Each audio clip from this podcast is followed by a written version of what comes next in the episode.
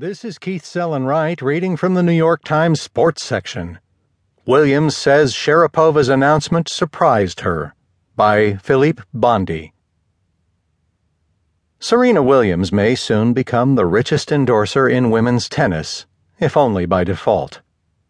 Williams frequently comes in second to Sharapova on lists of the highest paid female athletes, but Sharapova is facing a suspension and loss of sponsorship after she announced Monday.